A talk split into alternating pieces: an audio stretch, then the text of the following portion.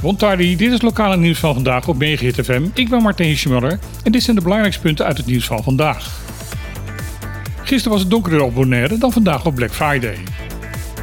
Rond 3 uur in de middag viel op het hele eiland de stroom uit, een zogenaamde blackout.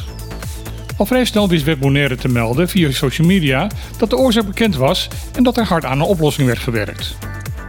Rond 5 uur in de middag leek die oplossing gevonden te zijn. Wijk na wijk werden weer ingeschakeld en iedereen haalde opgelucht adem. Helaas was dat van korte duur. Om kwart over zeven viel op het hele eiland wederom alle stroom uit. En dit keer duurde het tot half tien in de avond voordat er weer op delen van het eiland stroom was.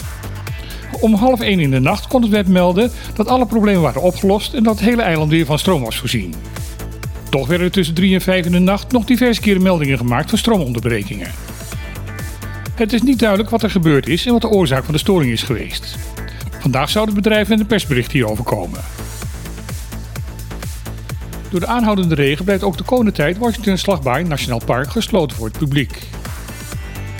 Op 10 november besloot Stinapa uit veiligheidsoverwegingen in het park geen bezoekers meer toe te laten.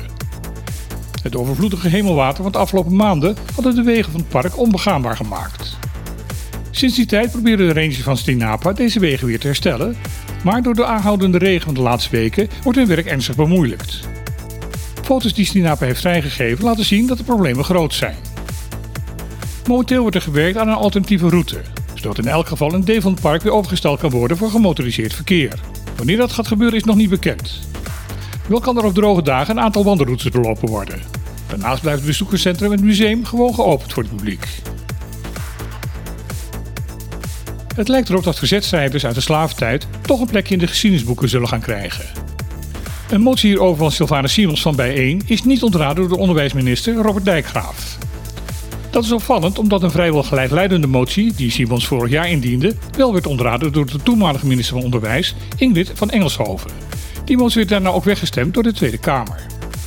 Nu, in de tweede poging, is de kans groot dat de motie in de Tweede Kamer wel wordt aangenomen, omdat de huidige minister van Onderwijs Dijkgraaf er geen moeite mee heeft. Dijkgraaf had wel een kanttekening. De motie spreekt erover dat de verzetshelden uit de slaventijd ook opgenomen moeten worden in de kernland van Nederland. De minister zei hierover dat hij daar niet over gaat. Dat is namelijk de verantwoordelijkheid van experts die buiten de politiek staan. Het partijbestuur van D66 heeft Europarlementariër Samira Raffaella onterecht berist op grensoverschrijdend gedrag. Dat is te lezen in een artikel van de Volkskrant. Begin dit jaar werd Raffaella door drie voormalige fractiemedewerkers beschuldigd van intimidatie, machtmisbruik, pestgedrag en bedreiging. De drie hadden een klacht daarover ingediend bij de Commissie van Integriteitsonderzoeken van D66. Deze achter de klachten van de drie al eerder ontslagen medewerkers gegrond. Daarop kreeg Raffaella een officiële waarschuwing van D66-voorzitter Victor Evenhart. Raffaella was hier echter niet mee eens en ging in beroep bij het geschillencollege van de partij. Dit college heeft al in augustus gehakt gemaakt van het oordeel van de Integriteitscommissie. Ook is het college hard in haar oordeel over het optreden van het partijbestuur. Het onderzoek van de Integriteitscommissie was onzorgvuldig en het bestuur heeft zich onvoldoende van de situatie op de hoogte gesteld. Ondanks dat het rapport al bijna drie maanden oud is, heeft het bestuur de waarschuwing nog niet ingetrokken en wil men niet antwoorden op vragen van de Volkskrant.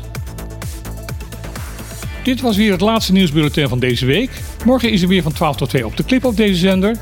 Als het goed is zal dan Karel Visser onze tafelgast zijn. Als u daarna gaat luisteren dan graag tot morgen en anders tot maandag.